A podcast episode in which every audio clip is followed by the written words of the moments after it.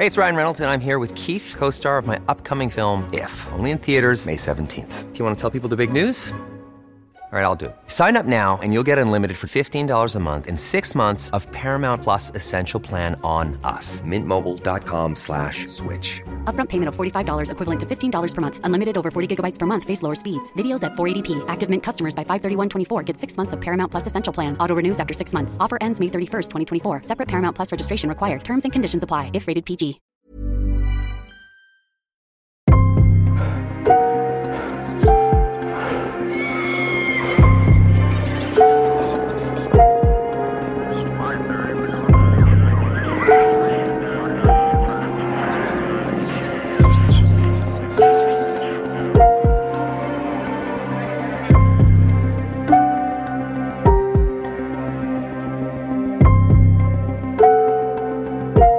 Herzlich willkommen zur 44. Folge von Mordgeflüster, einem True Crime Podcast mit Fällen aus der ganzen Welt. Mein Name ist Lisa. Und mein Name ist Marie. Leute, ihr werdet es nicht glauben. Marie und ich lächeln uns gerade an. Seit über einem Jahr sitzen wir jetzt das erste Mal wieder zusammen. Ja. Oder ist es über, nee, es, ist, es war dieses Jahr, wo wir getrennt, nee.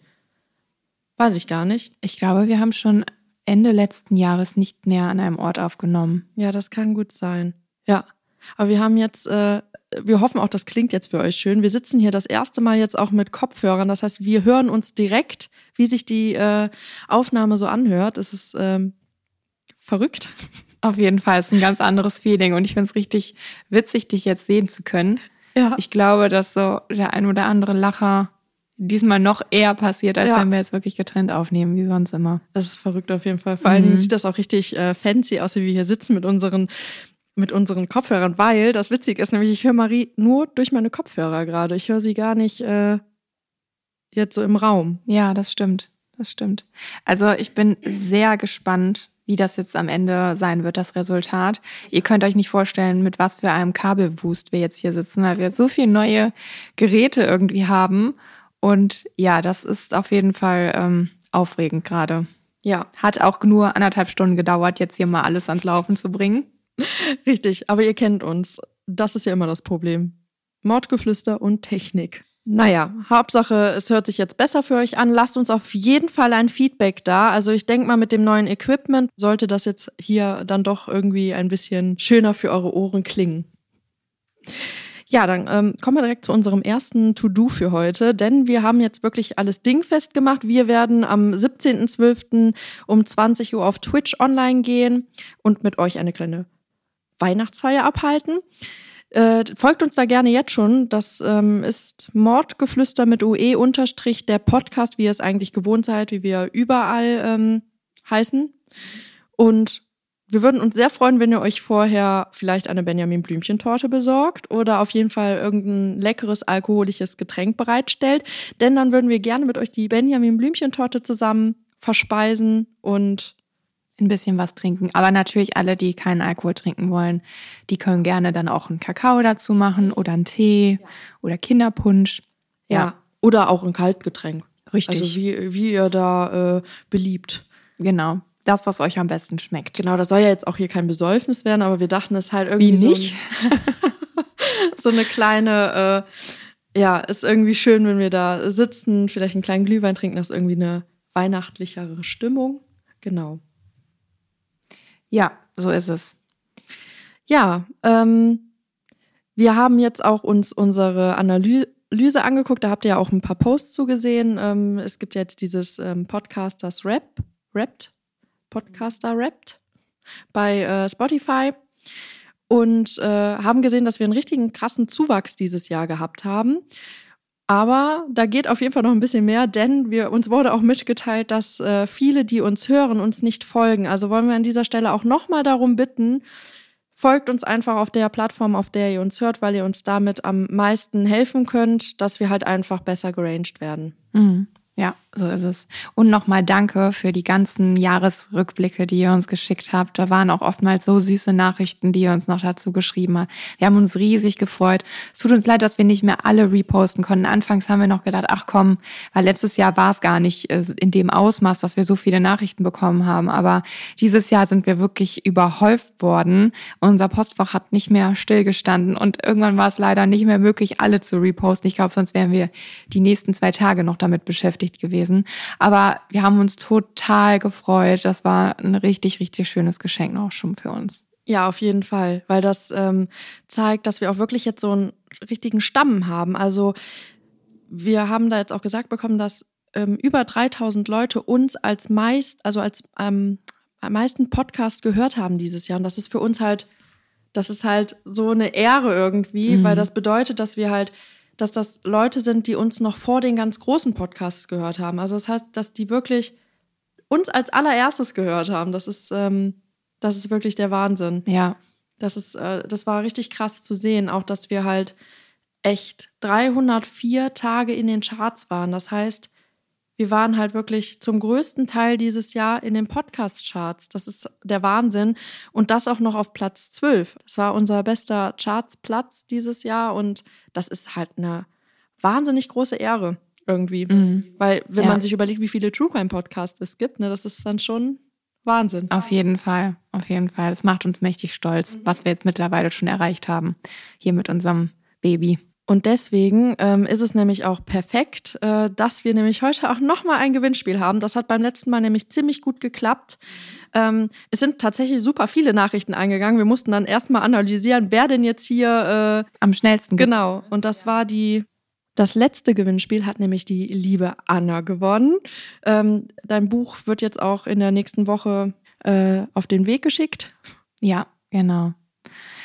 Und dieses Mal gibt es ja wieder ein neues Gewinnspiel. Und ähm, dazu teile ich euch dann jetzt auch das neue Stichwort mit. Also sobald ihr das hört, schickt, schickt uns bitte eine Nachricht und ganz wichtig, schreibt mit dazu, bei welcher Minute es gesagt wird, damit wir dann entsprechend den Gewinner ja feststellen können oder die Gewinnerin. Und das neue Stichwort für euch lautet Kleider machen Leute. Also sobald ihr das hört, schreibt uns eine Nachricht oder schreibt uns eine E-Mail, dann nehmt ihr an dem Gewinnspiel teil und zu gewinnen gibt es wieder True Crime Deutschland 2, ein Buch von Adrian Langenscheidt, ein Bestseller und da sind ganz viele kurze True Crime Fälle drin, super interessant und ich glaube, dass es wirklich ähm, ja ein richtig cooler Gewinn ist. Deswegen nehmt fleißig teil und achtet auf das Stichwort Kleider machen Leute. So, ich würde sagen, wir sind jetzt fertig mit dem organisatorischen und starten jetzt quasi mit so richtig in die heutige Folge und deswegen kommen wir jetzt zu unserer. Wir haben gefragt, findest du es wichtig, das postmortale Persönlichkeitsrecht eines Täters, einer Täterin zu wahren? Und tatsächlich ist die Mehrheit der Meinung, dass das nicht, ähm, nicht wichtig ist und dass die Leute in dem Moment, wo sie zum Beispiel einen Mord begangen haben, nicht mehr das Recht darauf haben, weiterhin ähm, ja ihr Persönlichkeitsrecht, dass es weiterhin ihr Persönlichkeitsrecht gewahrt wird. Zum Beispiel in dem Moment, wo die Person zum Täter geworden ist, hat er sie das Recht auf Wahrung verwirkt. Manche haben das auch ein bisschen abgestuft zum Beispiel, dass es dann wirklich speziell auf den Einzelfall ankommt. Eine Person hat auch gesagt, auf jeden Fall. Es geht ja leider nicht nur um Täter, sondern oftmals auch um deren Angehörige. Und dann haben wir noch eine ausführliche Antwort bekommen von der lieben Romina. Ich finde, es kommt auf die Straftat an. Ich finde beispielsweise einem Kinderschänder oder Mörder ein Recht auf ein normales Leben einzuräumen äußerst schwierig, denn ein Mörder hat sich das Recht herausgenommen, ein anderes Leben zu beenden wenn es denn bewusst und aus niedrigen Beweggründen getan wurde oder aus Habgier. Ein Kinderschänder leidet unter einer Störung, die behandelt werden muss. Allerdings hat sich dieser ja auch dazu entschlossen, das Leben eines Kindes bis zu seinem Lebensende zu zerstören. Ich denke, man findet genug Pros oder auch Kontras dafür. Ja, Lisa, wie siehst du das Ganze? Ja, ich sehe das eigentlich genauso wie unsere Flüsterfriends, denn ähm, Ich finde das äußerst problematisch. Das zeigt auch mein Fall, den ich gleich vortrage. Auf der anderen Seite ähm, denke ich nämlich auch, dass gerade die Familie oder die Angehörigen des Täters häufig nichts dafür können und ähm, ja irgendwie auch das Recht haben, geschützt zu werden. Ich finde das ein sehr, sehr schwieriges Thema. Ich finde, das ist ein sehr, sehr kontroverses, schwieriges Thema, wozu jeder eine andere Meinung hat.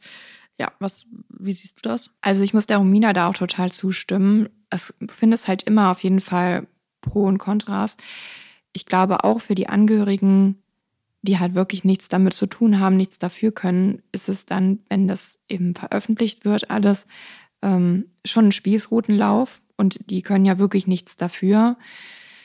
Äh, obwohl man sieht halt auch oftmals zum Beispiel, wie es dann in Amerika läuft oder so, wo halt wirklich immer alles veröffentlicht wird und die Leute da an den Pranger gestellt werden gut, du hast dann in dem Moment halt auch keine Chance mehr auf Rehabilitation oder so. Ne? Dein Name ist verbrannt, du hast, musst am besten irgendwie das Land verlassen oder zumindest das, den Bundesstaat. Und ja, ich finde es schwierig. Auf der einen Seite klar, die haben sich halt das Recht rausgenommen, über das Leben jemand, von jemand anderem zu entscheiden. Und das muss natürlich bestraft werden. Auf der anderen Seite kriegen die ja in der Regel auch ihre Strafe. Und im Grunde finde ich es schon vernünftig, dass das in Deutschland einfach ganz klar geregelt ist und das dann nicht nochmal abgestuft wird. Mit dem, ja klar, man muss dann natürlich damit leben, dass eben auch solche Menschen dann geschützt werden. Also ich bin sehr gespannt auf deinen Fall und inwiefern das da noch ähm, ja zur Sprache kommt, Auswirkungen hat. Und ich würde sagen, dann können wir starten. Und ich lehne mich jetzt zurück und lausche deiner Stimme. Okay, ähm, ich möchte vorab eine kleine Triggerwarnung äh, rausgeben für die komplette Folge. Ich habe wirklich, also wir haben ja sehr viel schon durch diesen Podcast irgendwie, ähm, ja, gesehen oder die Abgründe der Menschheit kennengelernt, aber das war jetzt nochmal eine ganz andere Hausnummer, die mir ein sehr, sehr, sehr, sehr ungutes Gefühl gegeben hat einfach. Und ähm, ja, die Namen sind geändert ähm, oder manche Namen sind geändert aber ich würde sagen, ich starte jetzt einfach mal. Schon seit einiger Zeit geht es Karina nicht besonders gut. Diese Schwindelattacken machen ihren Alltag an manchen Tagen zu einer echten Qual. Wie aus dem Nichts hat es begonnen und teilweise wird Karina sogar ohnmächtig. Immer und immer wieder hatte sie sich von ihren Familienmitgliedern anhören müssen, einen Arzt aufzusuchen, aber ist das wirklich so notwendig? Am Ende entscheidet sich Karina dann aber doch für das Abklären ihrer Symptome. Sie kann es nicht weiter ignorieren. Im Juli 2019 beschließt sie sich in einem Krankenhaus gesundheitlich abchecken zu lassen. Sie wählt dazu das evangelische Klinikum Bethel in Bielefeld. Dort wird sie dann auch stationär aufgenommen und bekommt ein Zimmer auf der Neurologie. Die Neurologie kümmert sich um sämtliche Krankheiten, die das Nervensystem betreffen. Das wird bei Carina vermutet. Hier ist sie sicherlich gut aufgehoben, denn die Neurologie des Klinikum Bethels hat einen guten Ruf. Carina setzt große Hoffnung daran, dass man ihr dort helfen kann. Sie träumt davon, bald ihr Leben wieder normal leben zu können, ohne die stetige Angst, ständig ohnmächtig zu werden. Außerdem tut sie es für ihre Familie, die sich wirklich langsam, aber sicher Sorgen um die junge Frau macht. Sie bezieht ihr Zimmer und macht es sich so gemütlich, wie man es sich eben in einem Krankenhaus gemütlich machen kann. Die Untersuchungen, die man tagtäglich mit ihr macht, lässt sie über sich ergehen. Solange es ihr hilft, soll es ihr recht sein. In einer Nacht, so gegen 0.05 Uhr, kommt Philipp G. in Karinas Zimmer, mehr oder weniger gestolpert. Sie kennt den jungen Assistenzarzt bereits. Er wirkt sehr sympathisch, lässt das Arzt da nicht so raushängen. Carina würde ihn eher als eine Art Kumpeltyp beschreiben, bei dem man sich wohlfühlt. Sie hatte ihn bereits häufig mit anderem Personal auf dem Flur reden und lachen hören. Er tritt an Carinas Bett heran und sagt, er müsse ihr einen Venenzugang legen. Danach wird alles schwarz um sie herum. Sie verliert das Bewusstsein. Gegen vier Uhr in der Nacht wird Carina wieder wach. Sie hat Schüttelfrost und Gliederschmerzen. Ihre Decke ist voller Blut und der gelegte Zugang liegt neben ihrem Bett auf dem Boden. Was war das denn bitte? Sie klingelt nach einer Schwester. Diese reinigt Karina und das Bett, sie verbindet die junge Frau neu und bringt ihr eine weitere Decke für die Nacht. Danach schläft Karina wieder ein. Am nächsten Morgen kommt ihr Vater zu Besuch. In seinem Beisein findet Karina ein Medikamentenfläschchen in ihrem Bett, auf dem Propofol Claris steht. Propofol ist ein Arzneistoff aus der Gruppe der Narkotika. Es ist ein rasch und kurzwirksames Injektionsnarkotikum, das nach Applikation bereits 10 bis 20 Sekunden später wirkt und bei Erstgabe lediglich 8 bis 9 Minuten anhält. Außerdem ist Propofol dafür bekannt, dass es das Gedächtnis über die Wirkungsdauer beeinträchtigt. Karina wird stutzig. So stutzig, dass sie sich einer Krankenschwester anvertraut.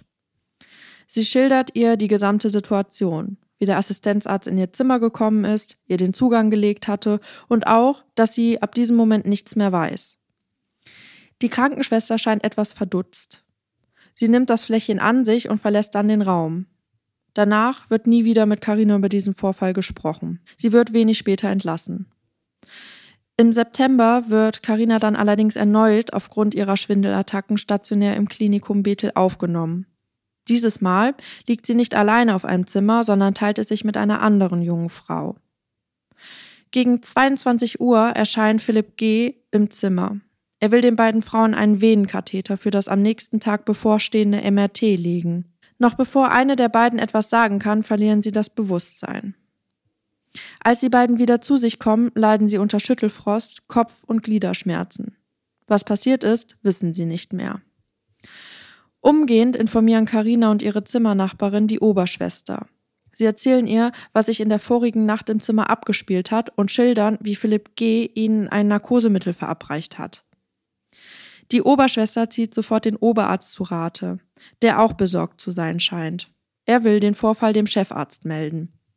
Circa 45 Minuten später betritt der Oberarzt zusammen mit Philipp G. das Zimmer der beiden Frauen. Man erklärt ihnen, dass man den Fall zusammen mit dem Chefarzt und mit dem Team besprochen habe. Man sei zu dem Ergebnis gekommen, dass die Kochsalzlösung, die ihnen der Assistenzarzt injiziert hatte, vermutlich eine falsche Temperatur gehabt haben muss und die beiden Frauen aus dem Grund das Bewusstsein verloren haben. Karina wird sauer. Nachdem der Oberarzt kurz zuvor besorgt gewesen war und den Frauen versicherte, dass es kein gewöhnliches Vorgehen gewesen war, stand er nun vor ihnen und behauptete das Gegenteil. Karina lässt sich sofort entlassen. Keine weitere Nacht möchte sie sich in dem Krankenhaus aufhalten. Das Vertrauen in die Kompetenz der Ärztinnen ist nicht mehr gegeben. Sie fühlt sich unwohl und hat das Gefühl, ein Versuchskaninchen für einen Assistenzarzt zu sein soll er doch bei jemand anderen üben, Katheter zu legen und Narkosemittel zu verabreichen. Nach der Entlassung begibt sich Karina dann auch auf direkten Wege zur Polizei, um Philipp G. anzuzeigen. Sie ist sich absolut sicher, dass hier etwas nicht mit rechten Dingen zugeht. Sie erstattet Anzeige wegen schwerer Körperverletzung aufgrund nicht medizinisch notwendiger Injektion von Arzneimitteln. Was aber eigentlich passiert ist, davon ahnt Karina noch nichts. Auch das Pflegepersonal der Station, auf der Philipp G. tätig ist, macht Entdeckungen, die den Ärztinnen der Station Ende 2019 gemeldet werden. Man hatte den Verdacht geäußert, dass er unter enormem Drogeneinfluss stünde und sogar high auf der Arbeit auftauchen würde. Außerdem wurde mittlerweile auch schon vermutet, dass er den betroffenen Frauen mehr angetan haben könnte, als Zugänge zu legen und Narkotika zu verabreichen. Denn das, was Karina und ihre Zimmernachbarin in jener Nacht passiert ist, war bei weitem kein Einzelfall. Nicole wird im August 2019 stationär im Klinikum Bethel aufgenommen. Auch sie leidet unter einer Erkrankung, die auf der neurologischen Station abgeklärt werden muss. Auch bei ihr steht Philipp am späten Abend an ihrem Bett, um ihr einen Venenzugang zu legen. Nicole fragt nach, will wissen, warum sie diesen Zugang überhaupt benötigt. Er antwortet, dass er ihr etwas Schönes zur Entspannung gebe und spritzt ihr dann gleich daraufhin etwas durch den Zugang. Auch bei Nicole wird alles dunkel. Auch sie verliert ihr Bewusstsein. Als sie wach wird, hat sie starke Glieder- und Halsschmerzen. Bei der Visite fragt Nicole den Chefarzt nach der Infusion, welche am Abend zuvor verabreicht wurde. Der Chefarzt kann in der Akte keinen Vermerk darüber finden und entschließt sich danach, Nicole aus dem Krankenhaus zu entlassen. Nicole ist zwar verwundert, ahnt aber nicht, was in der Nacht wirklich mit ihr geschehen ist. Im Januar 2020 meldet sich dann eine weitere Patientin bei dem Chefarzt. Auch sie will etwas über die Infusion wissen, die am Vorabend von Philipp G. verabreicht wurde. Auch sie war davon bewusstlos geworden und auch sie hatte dieselben Symptome wie die anderen jungen Frauen bereits vor ihr. Der Chefarzt untersagt Philipp G. daraufhin, das Betäubungsmittel Propofol zu benutzen und Zugänge zu legen, für die es keine medizinische Notwendigkeit gebe. Außerdem soll Philipp von nun an beobachtet werden. Da dies eine Selbstverständlichkeit für das gesamte Klinikpersonal darstellt, geht man davon aus, dass der Chefarzt bereits zu diesem Zeitpunkt gewusst haben muss, was sich innerhalb des Krankenhauses abgespielt haben muss. Suspendiert wird Philipp G. aber weiterhin nicht. Nach Karinas Anzeige wird die Wohnung von Philipp untersucht. Neben Drogen, Medikamenten und Propofol wird noch ein weiteres erschreckendes Beweismittel sichergestellt. Man kann eine gesicherte Festplatte mit rund 80 Dateien sicherstellen. Diese muss zunächst entschlüsselt werden. Da sie ziemlich gut verschlüsselt ist, brauchen die Beamtinnen eine enorme Zeit. Da außerdem Philipps Spind auf der Arbeit untersucht wird, weiß auch sein Arbeitgeber nun Bescheid, dass gegen ihn ermittelt wird. Er wird von dem Zeitpunkt an vom Dienst freigestellt. Ein halbes Jahr nach Karinas Anzeige kann dann endlich die Festplatte entschlüsselt werden. Auf dieser findet man Videomaterial. Philipp G.'s schlimmstes Geheimnis wird aufgedeckt. Nachdem er den Frauen das Narkotika verabreicht hat und diese bewusstlos geworden sind, vergewaltigt er die Frauen. Dabei hält er die Kamera auf sich und liefert der Polizei somit Videobeweismaterial seiner Taten. Unter diesen Videos befindet sich auch die Vergewaltigung von Carina und die zweite Vergewaltigung von ihr und ihrer Zimmernachbarin. Damit hatte keine der Frauen gerechnet. Eher hatten sie gedacht, Philipp hätte an ihnen üben wollen, Zugänge zu legen und Narkosemittel zu injizieren. Philipp befindet sich zu dem Zeitpunkt in der Justizvollzugsanstalt Brackwede in Bielefeld. Nachdem die Grausamkeiten ans Licht kommen, erhängt sich Philipp G. in seiner Zelle und entzieht sich somit jeglicher Verantwortung. Dann der nächste Schock. Bei der Obduktion von Philipp stellt sich heraus, dass er unter zwei Geschlechtskrankheiten leidet, die er nun auf alle Frauen übertragen haben könnte. Die Staatsanwalt Bielefeld stellt die Ermittlungen aufgrund von Tod des Täters ein. In Deutschland kann ein Toter nicht verurteilt werden. Außerdem entscheiden sie sich dazu, den Opfern von Philipp G. zunächst nicht Bescheid zu geben. Allerdings wird die Presse auf den Fall aufmerksam und fängt an zu berichten. So muss beispielsweise Nicole, die im Januar 2021 noch nichts von ihrer Vergewaltigung weiß, über die Presse erfahren, was mit ihr passiert sein könnte. Um Gewissheit zu erlangen, wendet sie sich hilfesuchend an die Polizei. Dort erlangt sie dann die Gewissheit. Eine Polizeibeamtin teilt ihr mit, dass auch sie sich unter den Opfern befunden und auch ein Video von ihr aufgenommen wurde. Dieses Videomaterial zeigt, wie sie vom Täter oral missbraucht wird. Bis heute kann Nicole nicht nachvollziehen, wieso die Polizei sie nicht vorab informiert hat und sie somit der Information schutzlos ausgesetzt war. Dazu muss man sagen, dass die Opferschutzhilfe empfohlen hat, dass man keinen Kontakt zu den Frauen aufbauen solle, um die Opfer nicht weiter zu traumatisieren. Bis heute weiß der Großteil von Philipp G.'s Opfer nicht Bescheid, was mit ihnen geschehen ist. Man kann auch nicht ausschließen, dass Philipp G. seine Machenschaften nicht nur im Krankenhaus, sondern auch im privaten Umfeld getätigt hat. Die Behörden stützen ihre Entscheidungen auf die postmortalen Persönlichkeitsrechte von Philipp G. Es sei wichtig, diese zu wahren. Dennoch würde man genug für den Opferschutz tun.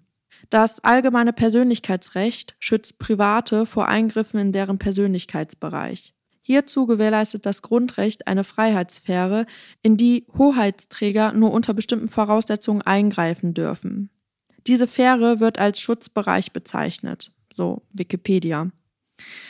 Die Klinik behauptet im Nachhinein erst etwas geahnt zu haben, als sich Karina hilfesuchend bei ihrem zweiten Klinikaufenthalt an sie gewendet hatte. Allerdings steht fest, dass der Chefarzt bereits im August 2019 von Nicole über eine nicht veranlasste Narkose Bescheid wusste. Von Seiten der Klinik heißt es nun, die Geschehnisse würden intern aufgearbeitet werden. Es seien bereits nach den Meldungen von Carina und ihrer Zimmergenossin alle erforderlichen Maßnahmen in die Wege geleitet worden, um den Vorwurf der nicht sachgemäßen Medikamentengabe nachzugehen. So sei noch am selben Tag eine Laboruntersuchung veranlasst worden und der Betäubungsmittelverbrauch der gesamten Klinik kontrolliert worden. Beide Untersuchungen seien unauffällig gewesen. Es habe zu dem Zeitpunkt keine Beweise für ein Fehlverhalten gegeben und somit seien auch keine Behörden eingeschaltet oder Sanktionen für den Assistenzarzt verhängt worden. Die Staatsanwaltschaft sieht das alles etwas anders. Für sie hat sich der Chefarzt, der Oberarzt und die Leitung der Bethel GmbH der Beihilfe zur Vergewaltigung durch Unterlassung schuldig gemacht. Die Staatsanwaltschaft stellt das Verfahren allerdings am 20.05.2021 ein, da das Klinikpersonal nach ihrer Meinung richtig gehandelt hat. Mittlerweile ist klar, dass fast 100 Frauen Philipp G. zum Opfer gefallen sind. Dennoch könne man dem Klinikpersonal keine Mitschuld an der Tat geben. Aber wer ist Philipp G. und warum hat niemand seine kriminellen Machenschaften gestoppt? Philipp ist ein 31-jähriger Assistenzarzt der Neurologie. Er gilt unter KollegInnen als sympathisch und Teamplayer. Er ist diese Art Kollege, der auch gerne anderen mal Arbeit abnimmt. Da er auch zu seinen PatientInnen immer freundlich gewesen ist, hat vorab niemand Verdacht geschöpft. Meist gelingt SerientäterInnen so ein Verhalten, da sie von Tat zu Tat selbstsicherer werden und auch risikofreudiger. Sie manipulieren sich ihr Umfeld so, wie sie es gerne hätten. Einem freundlichen, sympathischen jungen Arzt traut man so ein Verhalten nicht zu, erklärt unter anderem Lydia Benecke in einem Interview. Bis heute kämpft Karina für sich und die anderen Opfer. Noch immer wissen die meisten der Frauen nicht darüber Bescheid, was ihnen angetan wurde. Diese Frauen müssen gegebenenfalls mit Folgeerkrankungen, Schwangerschaften oder Erinnerungen klarkommen, die sie nicht zuordnen können. Laut PsychologInnen kann es bei genau diesen Opfern zu Angststörungen und suizidalen Verhalten kommen und die PatientInnen wissen nicht, was der Auslöser ihrer Erkrankung ist. Aus dem Grund ist es Karina wichtig, weitere Aufmerksamkeit auf den Fall zu lenken. Denn eines ist klar. Sie und ihre Anwältin werden niemals aufgeben, für ihr und auch das Recht der anderen Frauen einzustehen. Ja, das ist echt ein Fall, boah, der hat mich so wütend gemacht, während du vorgelesen hast. Ich bin immer quasi mehr aus der Haut gefallen. Ich saß ja auch so kopfschüttelnd und dachte, nee, jetzt, nee. Also, also das ist wirklich harter Tobak. Ich weiß gar nicht, wo ich anfangen soll. Ich habe mir auch echt viele Notizen gemacht.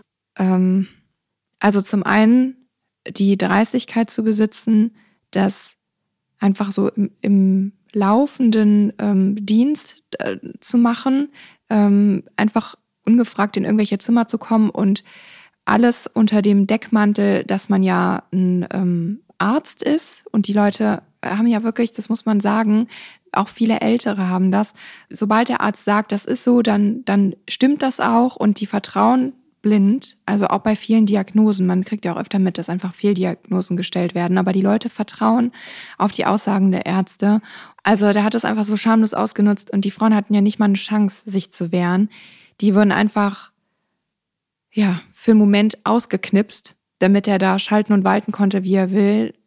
Dann die, ja, wie dreist das einfach ist und wie, wie widerlich. Also das ekelt mich richtig an, wie der sich benommen hat ähm, auf die Nachfragen dann immer einfach so das Ganze abzutun und ja, das ist ja ganz normal, routinemäßig und er legt da jetzt einfach einen Zugang und will die Frau ein bisschen beruhigen. Selbst das, also ganz ehrlich, was macht er das einfach ungefragt? Ne? Also selbst wenn das eine normale, routinemäßige Sache ist, finde ich, muss man das zumindest vernünftig erklären und die Leute darüber aufklären.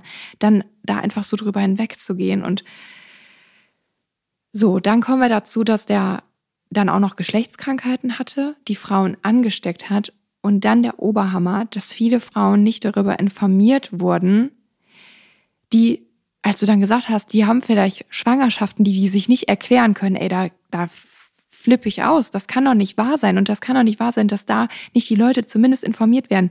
Egal, was der Opferschutz da sagt, da muss man einfach da das in Kauf nehmen, dass die Leute vielleicht traumatisiert werden und die Leute einfach im Unklaren zu lassen und für die die Entscheidung zu treffen, dass die dadurch dann vielleicht nicht traumatisiert werden, wenn die das erfahren. Das geht gar nicht. Das muss den, ich finde, das ist ein Persönlichkeitsrecht zu erfahren, was mit dir passiert ist und dann dich zumindest vernünftig untersuchen zu lassen, um dann deine weiteren Schritte einzuleiten oder zu planen.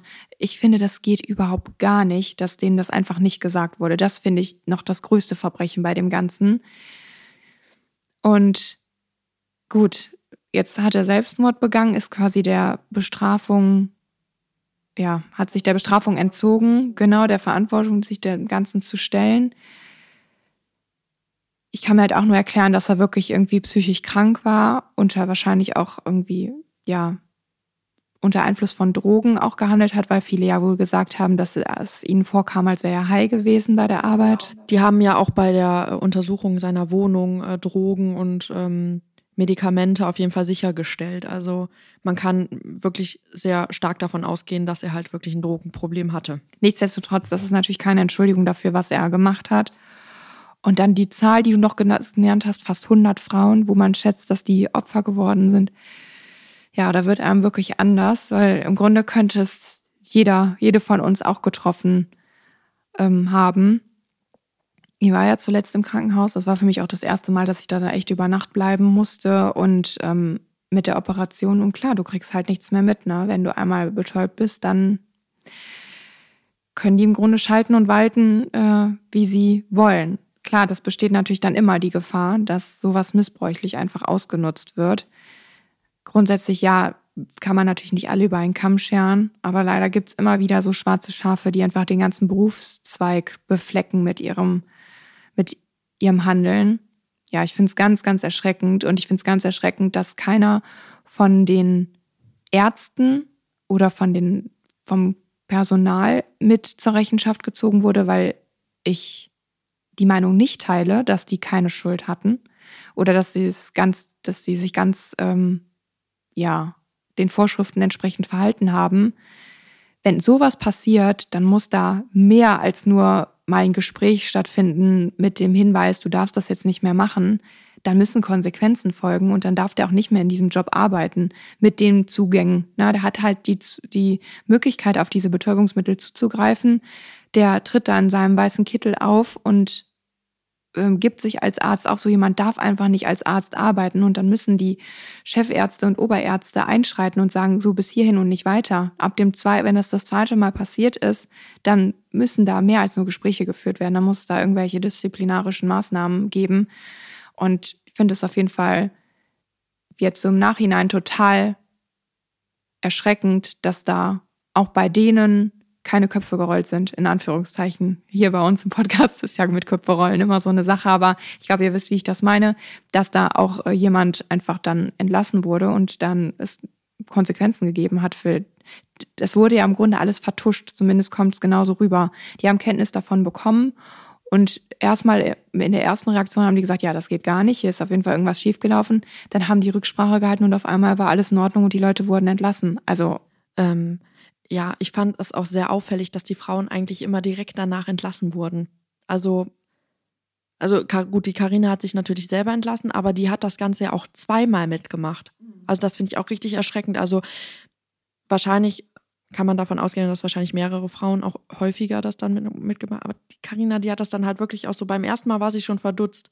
Und was ich auch so perfide finde, ist, dass die Frauen halt wirklich auch, die haben halt gedacht, ja gut, der hat dann vielleicht da geübt, Zugänge zu legen oder der hat da irgendwie. Ja, aber ganz ehrlich, da nimmst, also kannst du doch nicht einfach dran rumprobieren, ohne dass die Leute dem zugestimmt haben. Ja, also das, selbst das, aber das war das Erste, was sie gedacht haben. Dass dann nachher rauskommt, okay, der hat uns da vergewaltigt, das ist halt einfach, das stelle ich mir so schrecklich vor, wenn du damit also nicht gerechnet hast, so.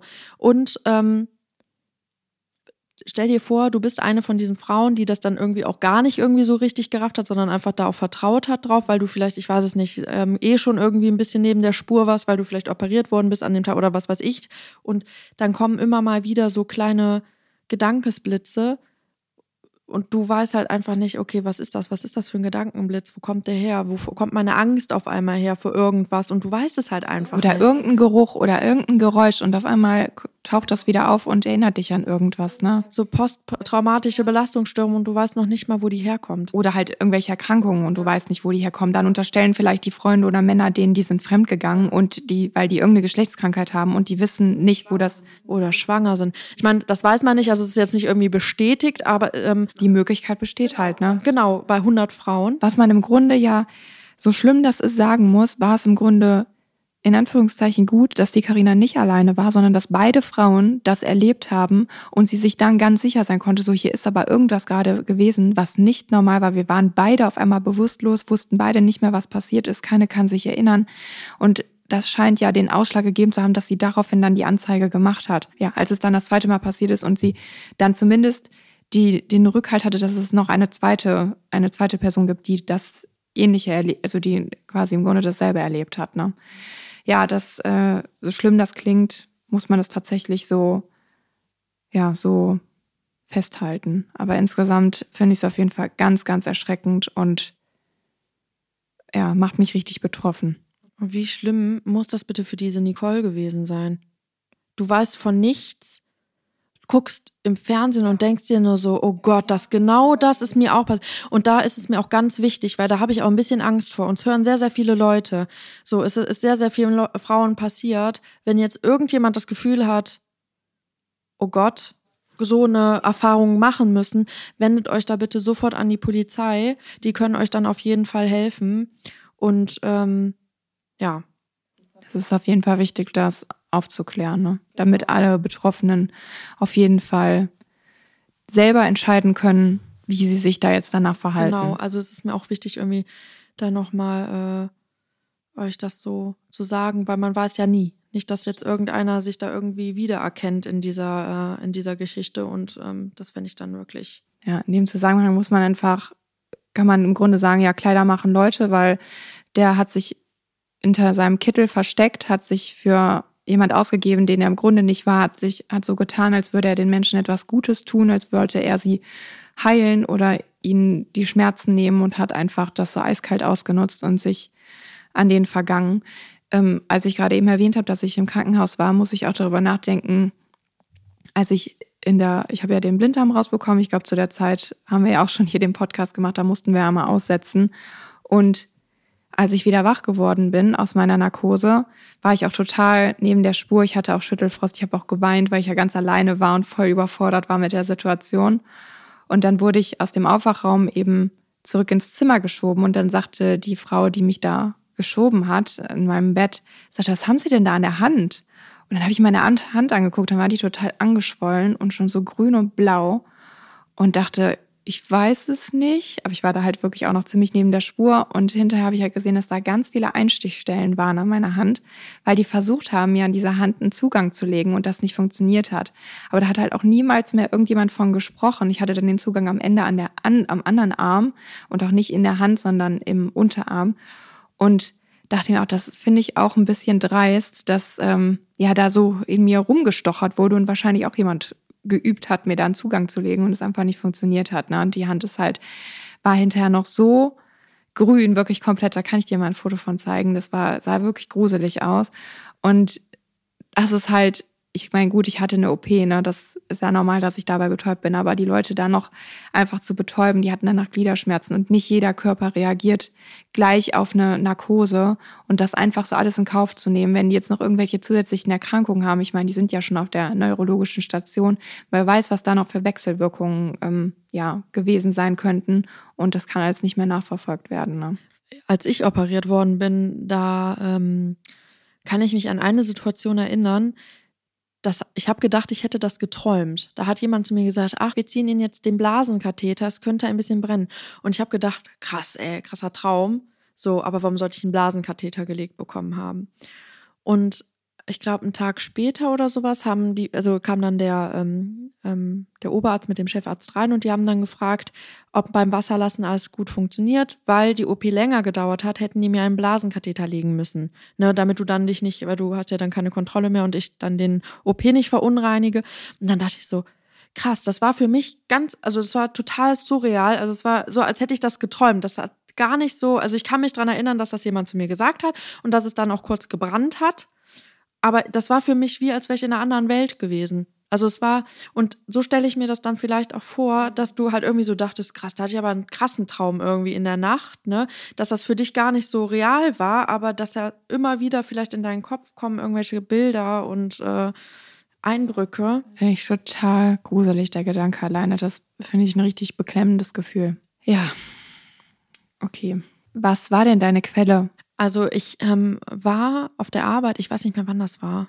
Jedenfalls kam da irgendwie was über einen ähnlichen Fall oder denselben. Ich habe es auch nur irgendwie bei der Hälfte mit, also irgendwie nur so halb mitbekommen, dass da eben sowas passiert ist. Und dann war ich so, warte mal, das ist ja richtig krass. Also das ist wirklich richtig krass, weil äh, du gehst da ja hin, weil es dir nicht gut geht und du willst, dass es dir wieder besser geht und dann nutzt jemand seine Stellung so krass aus, dann dachte ich, da möchte ich mehr darüber erfahren.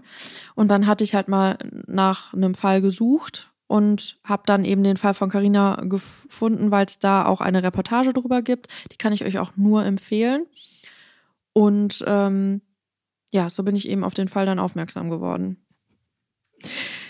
Bevor wir jetzt mit unseren Facts starten, muss ich hier, glaube ich, noch mal kurz eine kleine Geschichte erzählen, die ich diese Woche im Internet gelesen habe und ich finde das einfach so witzig. Also hier in Mönchengladbach ähm, ist, äh, ja, wollte jemand in eine Gaststätte wohl einbrechen und dann ähm, wurde er dabei aber erwischt. Die Polizei ist gekommen, hat den Mann festgenommen und im Zuge dessen lag er halt wohl irgendwie auf dem Boden, um halt gesichert zu werden.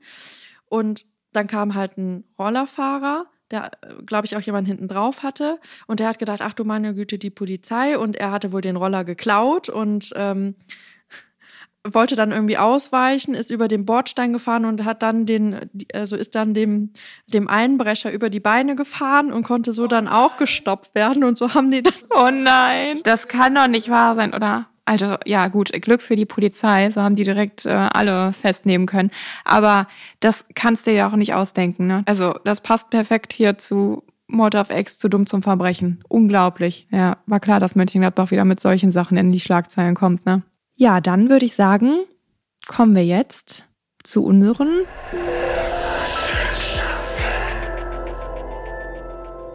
ähm, ja, mein Fact ist mir zuletzt wieder aufgefallen. Es ist jetzt, äh, wird ja draußen immer kälter. Und ich habe auch erst vor kurzem erfahren, wie das eigentlich heißt, was ich habe. Hört sich total bescheuert an. Ich habe das, glaube ich, schon seit Kindertagen. Mir war das aber nie so bewusst, weil ich das einfach hingenommen habe. Es war zwar unangenehm, aber okay. So, und jetzt lange Rede, kurzer Sinn. Ich leide am Renault-Syndrom. Und das bedeutet, dass mir die Finger und die Zehen wie absterben.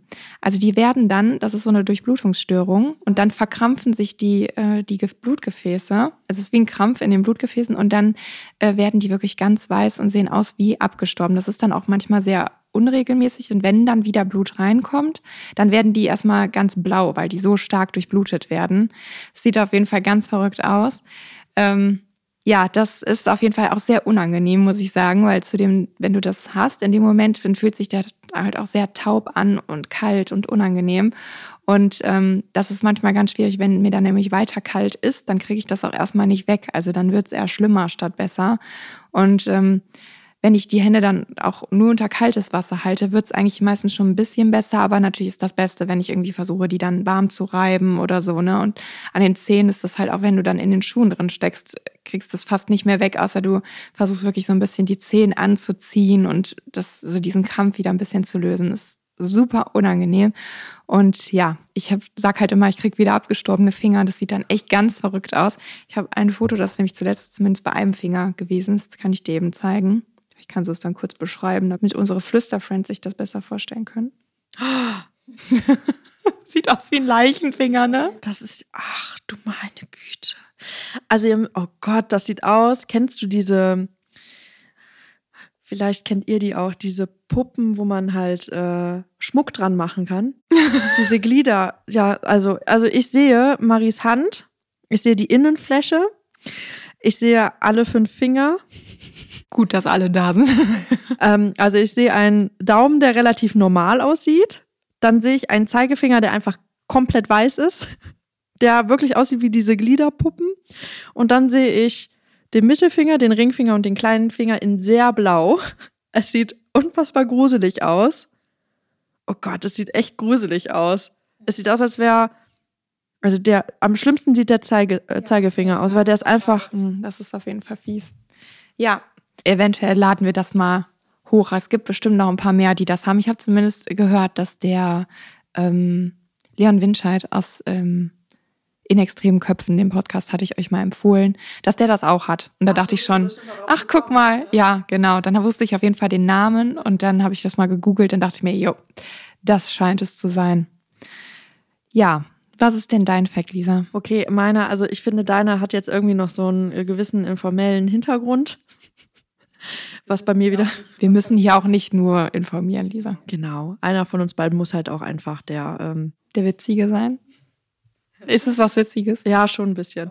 Also, ich weiß nicht, das haben eure Eltern euch früher bestimmt auch eingetrichtert. Also, Mama hat immer zu mir gesagt, ich soll immer darauf achten, dass meine Fußnägel gepflegt sind und dass ich eine frische Unterhose anhab, weil es kann immer sein, dass man ins Krankenhaus kommt und dann, äh, ähm, ja, sitzt man. Und das habe ich immer im Kopf irgendwie. Jeden Morgen denke ich, ich muss eine frische Unterhose anziehen, weil nachher komme ich ins Krankenhaus.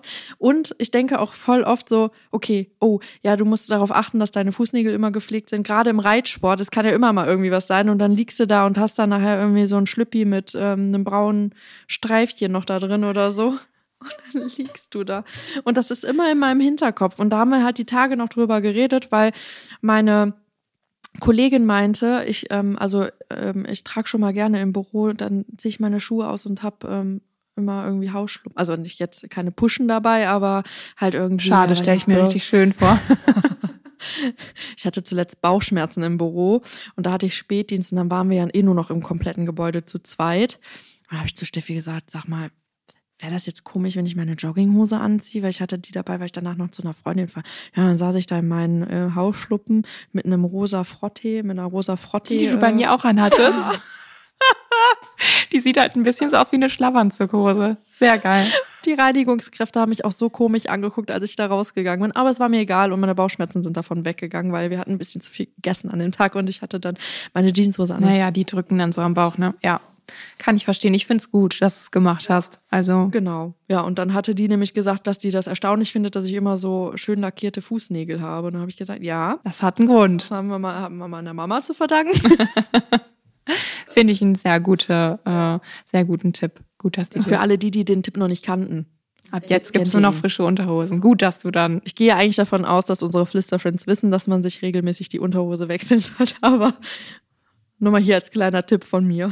Wir haben ja auch einen gewissen, äh, einen gewissen Bildungsauftrag. wir haben ja auch einen gewissen Bildungsauftrag, genau. Ja, dann wollen wir uns auch nochmal bedanken. Wir haben jetzt ähm, in der letzten Zeit nochmal fleißig Einnahmen bei Kofi bekommen. Ihr habt uns einen Kaffee ausgegeben oder sogar zwei oder drei. Das freut uns so, so sehr, weil das eben auch mit ähm, reinfließt in das neue Equipment, was wir uns angeschafft haben und wir so nicht so viel aus eigener Tasche bezahlen müssen. Und ja, das wollen wir uns einfach nochmal für bedanken. Das ist nicht selbstverständlich, dass ihr uns da so, ein, so eine finanzielle Unterstützung gebt und wir freuen uns unfassbar darüber. Deswegen müssen wir es auch immer nochmal erwähnen. Und in dem Zug wollen wir euch auch nochmal erwähnen, wie schon am Anfang, bitte folgt uns auf allen Plattformen, auf denen ihr uns hört. Das ähm, unterstützt uns eben für alle die, die nicht die Möglichkeit haben, uns irgendwie finanziell zu unterstützen. Da könnt ihr uns wirklich mit am meisten helfen, indem wir dadurch dann einfach besser geratet werden. Und dann wollen wir euch auch nochmal ähm, Bescheid sagen. Merkt euch den 17.12. Das könnt ihr natürlich dann auch nicht verpassen, wenn ihr uns folgt. Dann bekommt ihr immer die Info.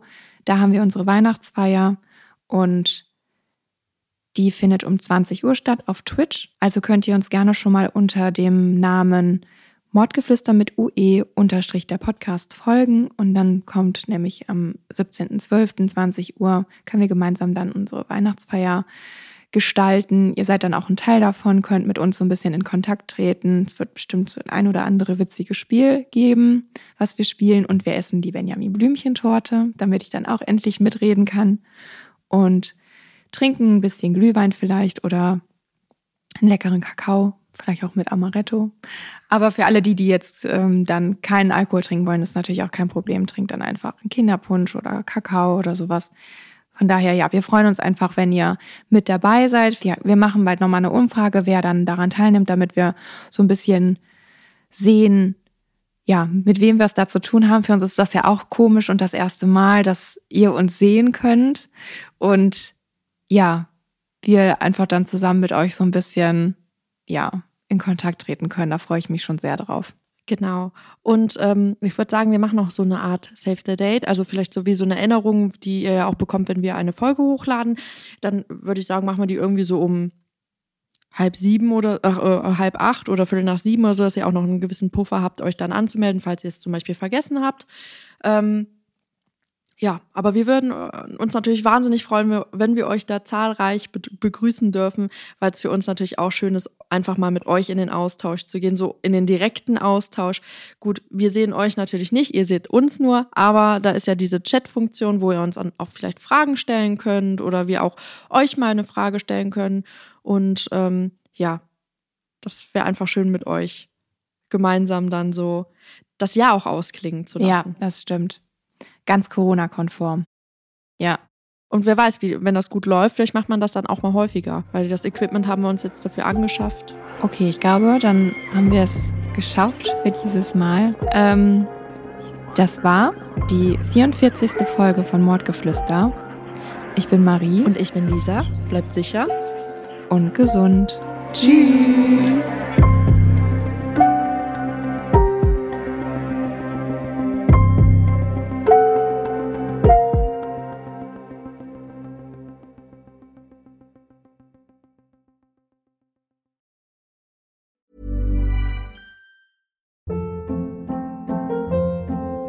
Hold up. What was that? Boring. No flavor. That was as bad as those leftovers you ate all week. Kiki Palmer here, and it's time to say hello to something fresh and guilt-free. Hello Fresh. Jazz up dinner with pecan-crusted chicken or garlic butter shrimp scampi. Now that's music to my mouth. Hello Fresh. Let's get this dinner party started. Discover all the delicious possibilities at hellofresh.com.